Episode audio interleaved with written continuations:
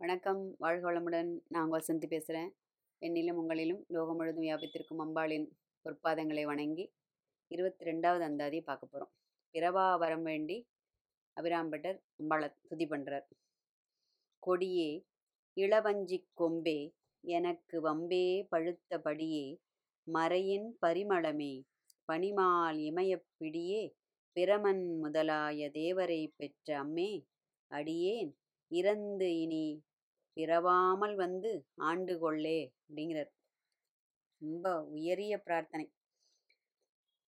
கொடி கொடி தான் நம்ம ப போன அந்த அதுலேயும் பார்த்தோம். அம்பிகை வந்து எப்படி கொடி மாதிரி இருந்து தன்னுடைய பக்தர்களின் அந்த பக்தியை வளர்த்து விடுவதற்காக அம்பிகை தன்னையே கொடியாக மாற்றிக்கொள்கிறாள் அப்படின்னு சொல்லிட்டு பார்த்தோம். அடியேன் இறந்து இங்கு இனி பிறவாமல் வந்த ஆண்டு கொள்ளேன்னு சொல்கிறார் அந்த இடத்துல அது விட்டு போயிருக்கு மன்னிக்கணும். அப்போ கொடி வந்து அம்பிகையோட அந்த திருமேனியோட சிறப்பை இந்த இடத்துல அவர் சொல்கிறார் அதாவது கொடி என்ன பண்ணோம்? ரொம்ப கனம் இல்லாத ஒரு வஸ்து. அப்போ அது என்ன பண்ணோம்? சின்ன ஒரு லேசான காத்தடிச்சா கூட அப்படியும் இப்படியும் ஆடும் இல்லையா? அது போன்று அம்பிகை இந்த கொடிங்கிறதுக்கு இன்னொரு வியாக்கியானம் அவ்வளோ அழகாக எழுதியிருக்க பாருங்க. அதாவது தன்னுடைய படைப்பில் தன்னுடைய ஜீவராசிகளின் துன்பம். கொஞ்சம் இருந்தால் கூட அதை பார்த்து அந்த சின்ன காற்றுக்கு லேசான காற்றுக்கு ஆடுற அந்த கொடி மாதிரி அப்படியே ரொம்ப துவண்டு போயிடுறாளாம். தன்னோட ஜீவராசிகளோட அந்த குழந்தைகளோட கஷ்டத்தை பார்த்து சின்ன துன்பம் வந்தால் கூட அதை உடனே நிவர்த்தி பண்ணணும்னு சொல்லிட்டு முன் வருவாளாம் அப்போது கொடின்னு அப்படி ஒன்று பார்த்தோம். இதுக்கு முதல்ல இதில் முதல்ல இதில் எப்படி பார்த்தோம்? கொடியாக இருந்து தன்னுடைய ஜீவராசிகளின் பக்தியை தன் மீது படரச் செய்து அதை வளர்த்து விடுகிறாள்னு பார்த்தோம். இந்த இடத்துல என்ன அடுத்தது மூணாவது வியாகியான் என்ன சொல்கிறேன் இந்த இடத்துல? அதாவது அம்பிகையாகிய அந்த கொடியை நாம் பற்றி பிடித்தால் எப்படி பற்றி பிடிக்க முடியும்? பக்தி என்னும் பயிர் வளர்த்து. நம்ம பார்த்துருக்கலாம் சில மரங்களில் வந்து இல்லை ஒரு ஒரு இப்போ அவரை பந்தல் போடுறோம்னு வச்சுங்க அவரை வச்சு அந்த கொடி ஏறித்தினாக்க அது அவரை கொடி படுறதோ என்னமோ அது கூடவே வேண்டாத சில கொடிகள்லாம் போயிட்டு போட்டு அதை ஃபுல்லாக நிறச்சிக்கும் இல்லையா? அந்த மாதிரி நாமும் பக்தி என்னும் அந்த பயிரை வளர்த்து அம்பிகையாகி அந்த கொடியின் மீது அதை அப்படி கொஞ்சம் லைட்டாக அப்படி ஏற்றி விட்டு அப்படி சுற்றி விட்டோம்னா போகிறோம் அது பாட்டு கிடு கிடு கிடு கிடு கிடுன்னு வளைஞ்சு வளைஞ்சு வளைஞ்சு அது மேலே அப்படியே பற்றி பிடிச்சி நல்லா ஒரு பந்தல் ஆகிடும் அது இல்லையா? அந்த மாதிரி நம்மிடம் உள்ள அந்த இப்போ எப்படி வேண்டாத ஒரு செடி வருதுன்னு பார்த்தோம் இல்லையா? அந்த மாதிரி அந்த வேண்டாத அதாவது தீய குணங்களையும் கெட்ட எண்ணங்களையும் பூர்வ ஜென்ம கர்ம வினைகளையும் அதுவும் அம்பாளோட திரு திருவருளால் மட்டும்தான் அதெல்லாம் களையப்படும் இல்லையா? நம்மளால் ஏதாவது செய்ய முடியுமா? போன நான் பூர்வ ஜென்ம பாவத்தெல்லாம் நான் போக்கிடுறேன் இந்த ஜென்மத்தில் அப்படின்னு யாராவது சொன்னான்னா அதெல்லாம் சுத்த ஃப்ராடு. அதெல்லாம் கூட்டம் சேர்க்கறதுக்காக ஜனங்கள் வந்து சொல்கிற ஒரு பொய்யுரை அதெல்லாம். அப்போ அபிராம்பட்டர் ரொம்ப கிளியராக சொல்கிறார் அம்பிகை கொடி போன்று தன்னுடைய ஜீவராசிகளின் அந்த பக்தியை என்னும் பயிரை வளர்ப்பதற்காக அம்பிகை கொடியாக நிற்கிறாள். இப்போ அந்த கொடியை நம்ம பிடிச்சிட்டோம்னா என்ன ஆகும்? நமக்கு அதன் மேலே போயிட்டு நல்லா ஃபுல்லாக ஸ்ட்ராங்காக அது மேலே முதல்ல பற்றி படர்ந்து தன்னுடைய அதாவது நம்முடைய பக்தியால் அவளை மூழ்கடித்து. அப்படின்னு தானே அப்படி தானே அப்படி தானே அவளை அடைய முடியும் இல்லையா? அவளை வந்து அகங்காரத்தினாலேயோ இல்லைன்னா என்னால் முடியும் நான் இல்லாமல் ஒன்றும் இல்லை அப்படிங்கிற அந்த மாதிரி அந்த அந்த அகம் எண்ணம் அந்த பாவம் அது ஒழிந்தால்தான் நாம் அந்த பூரண பிரம்மஸ்வரூபத்தை பார்க்கவே முடியும் இல்லையா? அப்படி அந்த மாதிரி இருக்கக்கூடிய ஜீவராசிகளுக்கு அந்த கொடியிலேருந்து என்ன கிடைக்குமா? அருள் என்னும் பழம் கிடைக்குங்கிற வியாக்கியானம் எழுதி வச்சிருக்கிறோம் எவ்வளோ ஒரு அற்புதமான வியாக்கியானம் பாருங்க. அந்த கொடியில போயிட்டு நம்ம பற்றி பிடித்து வளர்ந்துட்டோம்னா அங்கே அருள் என்னும் பழம் கிடைக்கும். அப்போ அந்த அருள் என்னும் பழம் கிடைக்க வேண்டும் என்றால் நாம் பக்தி என்னும் பயிரை ஓரளவிற்கு உண்மை பேசி தர்ம வழிப்படி நடந்து வேதம் சொன்ன வழிப்படி நடந்து அந்த அருள் என்னும் அந்த கனியை பழத்தை நாம அந்த கொடியிலேருந்து நம்ம எடுத்துக்கலாம். அந்த மாதிரி அது அதில் சொல்லப்பட்டிருக்கிறபடி நடந்து அந்த பக்தி என்னும் அந்த பயிரை படர விட்டாள் சரியா? லலிதா சகசனம் என்ன சொல்றது பக்தி மத் கல்பலதிகா அப்படிங்கிறது. அதாவது அந்த பக்தி எப்படி இருக்கணுமா? நம்ம மனசில் அப்படியே விரும்பி நம்ம நமக்கு எப்போ என்ன தோணும்? சே அவளுக்கு மட்டும் இதெல்லாம் நடக்கிறது எனக்கு மட்டும் நடக்கவே மாட்டேங்கிறது எதுவுமே. அப்போ பாரு தப்பு பண்ணுறவனுக்குலாம் என்னென்னமோ கிடைக்கிறது. நம்ம வேணும் செய்கிறோம் நமக்கெல்லாம் ஒன்றுமே கிடைக்க மாட்டாங்க நம்ம தர்ம வழிப்படி நடக்கணும்? நமக்கு அப்படி கிடையாது. தர்ம வழிப்படி நடந்தால் இன்னைக்கு இல்லைனாலும் நாளைக்கு கண்டிப்பாக அதற்கு உண்டான நேர்வழி பலன்கள் நம்மை வந்து அடையும். நம்ம வேண்டான்னு சொன்னால் கூட அது போகாது. வர்றது வழியில் தங்காதுன்னு ஒரு பழமொழி உண்டு. அந்த மாதிரி நம்ம வேண்டான்னா கூட அது நம்மை விட்டு போகாது. நம்மை தேடி வந்து அடையும். அப்போது நம்ம என்ன நினைப்போம்? விரும்பினதெல்லாம் கிடைக்கிற அந்த ஒரு கொடி அந்த கண்ணுக்கு எய்த்தாப்புல இருக்கு. எது? அம்பிகை என்னும் அந்த கொடி. ஆனால் நம்ம கண்ணுக்கு அது தெரிய மாட்டேங்கிறது. நம்ம ஆசைப்படுறோம். அப்பா அந்த தேவலோகத்தில் வந்து கற்பக விருட்சம்னு ஒரு மரம் இருக்கான் அந்த மாதிரி நம்மக்கிட்டே ஒன்று இருந்தால் நம்ம நினச்சதெல்லாம் கிடைக்கும் இல்லை அப்படி நம்ம எவ்வளோ பேர் நம்ம ஒரு விளையாட்டுக்காவது சொல்லுவோம் இல்லையா? அது மாதிரி காமதேனு மாதிரி ஒரு பசு நம்மக்கிட்ட இருந்ததுன்னா நம்ம நினச்சதெல்லாம் கொடுக்குமே அது அப்படின்லாம் ஒரு ஒரு கற்பனையில் நம்ம வந்து ஒரு விளையாட்டுக்காவது சொல்லி ஒரு மகிழ்ச்சி அதனால் நமக்கு கிடைக்கும். ஒரு சந்தோஷம். ஆனால் உண்மையிலேயே இந்த அம்பிகையாகிய அந்த கொடி கண்ணுக்கு முன்னாடி தான் இருக்குது இப்போ பாருங்க அதை உணர்ந்து அனுபவிச்சதுனால தானே அவர் எழுதி வச்சுட்டு போயிருக்காரு இல்லையா? அது பொய்யா இருக்காது இல்லையா? இல்லையா? நம்ம இந்த சமகாலத்தில் வாழ்ந்த ஒரு மகனியர் அவர். அவர் தான் அனுபவித்தது தான் எழுதி வச்சுட்டு போயிருக்காரு அந்த இடத்துல. அப்போ அந்த கொடி இருக்கான் அது யார் கண்ணுக்கெல்லாம் தெரியறது அப்படின்னு சொன்னால் ஹயக்ரீவர் அழகாக சொல்கிறார் லலிதா சாஸ்திர நாமத்தில் பக்திமான்கள் ஞானவான்கள் யோகிகள் இவரோட ம இவர்களுக்கு கண்களுக்கு அந்த கொடி தெரியறதான் ஏன்னா கண்ணில் ஏன்னா அந்த தூசி இல்லாமல் அதாவது அந்த அக்ஞானம் என்னும் அந்த மையை விலக்கி விட்டு அவர்கள் அந்த மெய்ஞான சுரூபத்தை பார்க்கிறார்கள். கண்ணில் வந்து எப்போவுமே கிருஷ்ணம் கிருஷ்ண அஞ்சனம் பூசிக்கணும் அப்படிம்பா. அதை கிருஷ்ணமென் கிருஷ்ணனும் அந்த மையை பூசிக்கொள்ளணும். அப்போ பார்க்குறதெல்லாம் கிருஷ்ணஸ்வரூபமாக தெரியும் அப்படின்னு சொல்லிட்டு பாகவதம் சொல்கிறது ராதை அப்படி தான் இருந்தாலும் அதனால் அவள் கண்ணுக்கு எதை பார்த்தாலும் கிருஷ்ணனா தெரியுமா? கிருஷ்ணன் என்னும் மையை கண்களில் பூசிக்கொண்டிருந்தாள் ராதை அப்படிங்கிறது. அப்போது நம்மளும் அந்த மெய்ஞான சுரூபத்தை காண வேண்டும் என்கிற அந்த ஒரு மையை நம்ம பூசியிருந்தோம்னா நம்ம நமக்கு அந்த கொடி கண்ணுக்கு முன்னாடி இருக்கிற அந்த கொடி நமக்கு பிரத்யட்சமாக தெரியும். ஏன் ஞானவான்களுக்கும் மகனியர்களுக்கும் பக்திமான்களுக்கும் யோகிகளுக்கும் தெரியறது அப்படின்னு சொன்னால் அவர்களிடத்தில் அந்த அக்ஞான இருட்டு விலகி அந்த மெய்ஞானம் என்னும் மையை பூசிக்கொண்டு அவர்கள் பார்க்கிறார்கள். ஏன்னா ஒரு கண்ணாடியில் தூசி இருந்ததுன்னா நம்மளோட முகம் தெரியுமா அதில்? தெரியாது. அந்த தூசியை தொடச்சா மட்டும்தான் நம்ம முகம் தெரியும். இது இந்த இந்த வேலை இந்த உதாரணம் நிறைய இடத்துல நம்ம கேட்டிருக்கலாம்.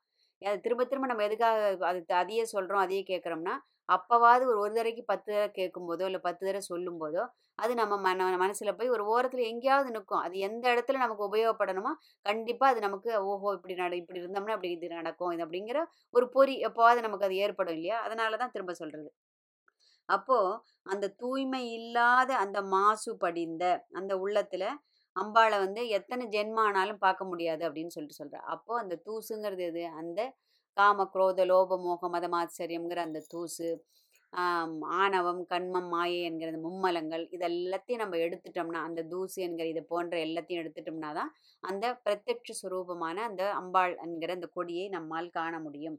அப்படிங்கிறது தான் லலிதா சாசனம் அழகாக பக்தி மத் கல்பலதிகான்னு சொல்லிட்டு சொல்கிறது பூரண பக்தி அதாவது இல்லாத அதாவது கொஞ்சம் கூட பக்தி இல்லாதவர்கள என்ன பண்ணுற அம்பாள் அந்த பக்தியை மனசில் ஏற்படுத்தி கொடுத்து அதை வள அந்த ப பயிர் வளர்றதுக்கும் உதவி புரிந்து அதை வளரக்கூடிய கொடியாகவும் அவளே நிற்கிறாள். அடுத்தது என்ன சொல்றார்? கொம்பே அப்படிங்கிறார். அதையும் ஒரு படி மேலே போயிட்டார். கொம்பு என்னன்னா ஒரு கொடி படறதுக்கு எது அவசியம்? ஒரு கொம்பு நடணும். அப்போ அந்த கொம்பு நட்டுட்டு தான் அந்த கொடியை மேலே ஏற்ற முடியும். அப்போ அம்பாள் என்ன பண்ணுறா கொடியாகவும் தானே இருக்கிறாள். அந்த கொம்பாகவும் தானே இருக்கிறாள். அதாவது பற்றி பிடிற இன்னும் நல்ல நல்ல ஸ்ட்ராங்காக அதாவது நல்ல ஒரு ஃபேமா அப்படின்னு சொல்லுவேன். அந்த மாதிரி நல்ல ஒரு திடமாக அந்த பிடிச்சின்னு வளர்றதுக்கு உண்டான கொம்பாகவும் அம்பாளே இருக்கின்றாள். எனக்கு வம்பே பழுத்தபடியே அப்படிங்கிறார். ரொம்ப அற்புதமான இது. எவ்வளோ அழகாக பிரயோகம் பண்ணியிருக்காரு பாருங்க. அதாவது அம்பாளை பார்க்கறதுக்கும் அவளுடைய அருளை பெறுவதற்கும் நம்ம என்ன பண்ணணும்? ஜென்ம ஜென்மாந்திரமாக தவங்கெடுக்கணும். இல்லையா? இந்த அதாவது வேதங்களில் சொல்லப்பட்டிருக்கிறது சாஸ்திரத்தில் சொல்லப்பட்டிருக்கு தர்மத்தில் சொல்லப்பட்ட அந்த வழிப்படி நடந்து அப்படிலாம் இருக்கணும். அபிராம்பட்டருக்கு என்னாச்சு? அவளுடைய ஒரு அளப்பரிய கருணையினால அவருக்கு அது உடனே வாய்க்க பெற்றது இல்லையா? அம்பாளை பிரத்யட்சமாக பார்த்துட்டார் அம்பாளோட அனுகிரகத்தையும் கை மேலே நெல்லிக்கனி நமக்கு உள்ளங்கை நெல்லிக்கனி மாதிரி அனுபவிச்சிட்டார் அதை. அதற்கே அவர் என்ன சொல்கிறாருன்னா அவர் எப்போவுமே எல்லா அந்தாதிலையும் நம்ம பார்த்துருக்கோம் ஏழு ஏன் நான் ஏன் சிறியேன் அப்படின்னு தன்னை ரொம்ப ரொம்ப கீழ்நிலையில் வச்சு பார்த்துப்பார் அப்போது இது என்னோட பிரயத்தனம் எதுவும் கிடையாதுமா எனக்கு என்னமோ அந்த கொஞ்சோண்டு ஒரு பக்தின்னு உன் மேலே இருந்தது. அது இன்மை இந்த ஜென்மத்தில் இது இன்னும் இப்போ வளர்ந்து அதுக்கப்புறம் நான் உன்னை அடையிறதுன்னு நீ நினச்சி இந்த தானா பழுக்காத பழுத்த தடியால் அடித்து பழுக்க வைக்கிறதுன்னு ஒரு பழமொழி உண்டு. கேள்விப்பட்டிருப்பீங்க நீங்களாம் அப்போ அது மாதிரி இந்த கொஞ்சோண்டு இருந்த எனக்கு இருந்த யார்? ஆனானப்பட்ட அம்பாளை பிரத்யட்சமாக பார்த்து அந்த உபாசகர் ஆனால் அந்த அபிராம்பட்டர் சொல்கிறது எனக்கு கொஞ்சோண்டு பக்தி இருந்தது. அது எப்போ இனிமே அது வளர்ந்து இப்போ கொடியில் பிடிச்சி இப்போ நான் பரு இந்த பழத்தை பறித்து உன் அருள் என்னும் பழத்தை நான் சாப்பிட்றதுன்னு நீ நினச்சி நீ என்ன பண்ணிட்ட? அந்த அந்த ஒரு வம்பு வம்புத்தனமான அதாவது அது இப்போ நடக்காது அதனால் நாம்ளே பண்ணிடலாம் அப்படின்னு நீ நினச்சி அந்த உன்னுடைய அந்த தடியால் அதாவது அந்த பக்குவமாகாத என்னுடைய பக்தியை உன் கருணை என்னும் அந்த தடி கொண்டு அம்பாளோட இந்த ஒரு என்ன சொல்லுவான்? அவ்யாஜ கருணாமூர்த்தி. எந்த விதமான பிரதிபலனை எதிர்பார்க்காமல் தன்னழியை பொழிபவள் கருணையை பொழிபவள். அப்போ உன்னுடைய கருணை என்னும் அந்த தடி கொண்டு அடிச்சு அந்த வம்புக்காக பழுக்க வச்சுட்ட நீ அப்படிங்கிறாரு. எப்படி பாருங்க இவ்வளோ அருமையாக எழுதியிருக்காரு பாருங்க. வம்பே பழுத்தபடியே. இது அப்படி மேலோட்டமாக பார்த்தோம்னா அதுக்கு அர்த்தமே நமக்கு தெரியாது. எவ்வளோ அழகாக எழுதி வச்சிருக்கா பாருங்க வியாக்கியானத்தில். அப்போது அந்த துளியோண்டு இருந்த பக்தியை பக்குவமாகாத பக்தியும் அதுவும். எப்படி தன்னை எவ்வளோ இவ்வளோ கீழ்நிலையில வச்சு பார்த்துக்கிறாரு பாருங்க. அப்போ நம்மலாம் எந்த நிலைமையில இருக்கோம்? நம்மளே நம்மளை எடை இட போட்டு பார்த்துக்கணும். பக்குவமாகாத அந்த பக்தியை உன் கருணை என்னும் தடி கொண்டு அடித்து பக்குவப்படுத்திட்டியேமா அப்படின்னு ஒரு குழந்தை மாதிரி அவகிட்ட போயிட்டு நீ பண்ணின கருணைக்கு கூட எனக்கு நான் பாத்திரமானவனா? எனக்கு தெரியலேங்கிற மாதிரி ஒரு ஆதங்கத்தில் பேசுகிறார் பாருங்க அம்பாள் கிட்ட மறையின் பரிமளமே வேதங்களின் பரிமளம் சுகந்தம். வேதமாகிய மலருக்கு மகா வாக்கியங்கள் எது? அதனுடைய சாரமான உபனிஷத்துக்கள். அங்கே புதன் அதாவது பொக்கிஷமாக புதஞ்சு கிடக்கிற அந்த மகா வாக்கியங்கள் தத்துவங்கள் ஞான உபதேசங்கள் இது எல்லாம் வேதத்தில் பூத்த ஞான மலர்கள். அம்பாளோட பேர் லலிதா சசநாமத்தில் வேத ஜனனி. இல்லையா? அம்பாள் வந்து அதோட வேராகவும் இருக்கிறாள். அடி முடி தண்டு கிளை மலர் நுனி எல்லாம் பறந்து விருந்து இருக்கான்னு இவரே சொல்லிட்டார் முதல். துணையும் தொழும் தெய்வம் அந்த அந்த அதிலே பார்த்தாச்சு. பனிமால் இமய பிடியே. பிடின்னா யானை. அங்கே இமாலயத்தில் பர்வதராஜ புத்திரியாக பிறந்து ஒரு பெண் யானையை போல அவ்வளோ சுதந்திரமாக அப்படியே உலாவின் இருந்தாலாம் அந்த இதில் இமாச்சலத்தில்.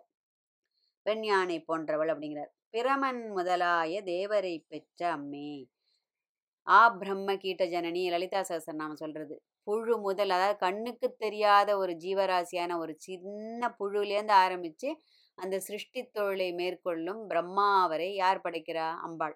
ஆ பிரம்ம கீட்ட ஜனனி அப்படிங்கிற அது மாதிரி இப்போ பிரமன் முதலாய பிரம்மன் முதலாய எல்லாவரையும் படைத்த என் அம்மே அம்மா அடியேன் இறந்து இங்கு இனி பிறவாமல் வந்து ஆண்டு கொள்ளேங்கிறார். பிறந்துட்டேன். நான் பிறந்துட்டேன். ஆனால் இறப்பது என்பது உறுதி. ஆனால் திரும்பவும் நான் செஞ்ச கர்மத்தால் ஜென்மம் ஜென்மத்தால் கர்மம்னு நான் திரும்ப ஏதாவது பிறப்பு எடுத்துட போகிறேம்மா அந்த மாதிரிலாம் இன்னொரு யோனியில் என்னை பிறக்க வச்சிடாத. ஏன்னா மனித பிறவி என்பது எண்பத்தி நான்கு லட்சம் யோனிகள் பிறப்புக்கு அப்புறம் கிடைத்தற்கரிய ஒரு பிறவி மனித பிறவி இல்லையா? அரிது அரிது மானிடராக பிறத்தறிது அபியார் சொல்லியிருக்கிற மாதிரி. அப்போது இந்த பிறவா வரம் நீ தந்துண்ண எனக்கு. இன்னொரு யோனியில் வந்து என்னை பிறக்க வச்சிடாத. அதாவது இனி இங்கு பிறவாமல் வந்து ஆண்டு கொள்ளே அப்படின்னா எனக்கு எனக்கு பிறவாவரம் நீ தர வேண்டும் அப்படின்னு கட்டளையாக சொல்கிறார் அதாவது பிறவாவரம் வேண்டுமென்றால் என்ன பண்ணணும்? பெற்ற தாயான அந்த லோக மாதாவோட பொற்பாதங்களில் சரணாகதி பண்ணி நீ மனசு வச்சா மட்டும்தான் இந்த எனக்கு இருக்கிற இந்த உடல் பிணி இல்லாமல் என்னுடைய பிறவி பிணியையும் நீ தீர்த்து அருள வேண்டும் அப்படின்னு மன்றாடி அவகிட்ட கேட்டுட்டா மட்டும்தான் இது நடக்கும். ஏன்னா அபிராம்பட்டர் மரு அந்த மரணத்தோட வாயிலில் நிற்கிறார் இல்லையா? அவர் அதை வந்து அன்னைக்கு நிலவு வரலன்னா மன்னர் வந்து அவரை தண்டனை கொடுத்து அன்னைக்கு அவரோட தண்டனை நிறைவேற்றினா அவர் உயிர் போயிட போகிறது அந்த மரணத்தின் விளிம்பில் நின்றுட்டு அவர் என்ன கேட்குறா எனக்கு என்னை காப்பாத்துன்னு கேட்கல அம்பாள் கிட்ட. எனக்கு இந்த பிறவியோட இந்த பிறவி எனக்கு முற்றுப்புள்ளியாக அமைய வேண்டும். இனி இங்கு பிறவாமல் வந்து ஆண்டு கொள்ளே அப்படிங்கிறார். அதாவது இந்த பிறப்பிறப்பு சூழலிலிருந்து என்னை விடுவித்து விடு. உன்னுடைய பொற்பாதங்களின் நிழலில் என்னை இழைப்பார வைத்து விடு அப்படிங்கிறார். பவச்சக்கர பிரவர்த்தினின்னு பா சொல்ல லலிதா சகசனம் சொல்ல சர்வ மிருத்து நிவாரணி. எல்லா மிருத்துவிலிருந்து நமக்கு நிவாரணம் கொடுப்பவள். பவச்சக்கரம் என்னும் அந்த சக்கரத்தில் அந்த சூழலிலிருந்து நம்மை விடுவிப்பவள் அப்படிங்கிறது. அப்போ நாமும் நம்முடைய பிறவிப்பிணியை தீர்ப்பதற்காக இந்த மண்ணில் நல்ல வண்ணம் வாழ்ந்து அவளின் திருவடியின் நிழலில் இழைப்பார ஒரு இடம் வேண்டி ஒரு உயர்ந்த பிரார்த்தனையோட இந்த அந்தாதியை படிக்கணும். அடுத்தது இருபத்தி மூணாவது அந்தாதி மன ஒருமைப்பாட்டை பற்றி ரொம்ப அழகாக சொல்லியிருக்கார். அடுத்த அந்தாதியில் பார்ப்போம். வாழ்க வளமுடன்.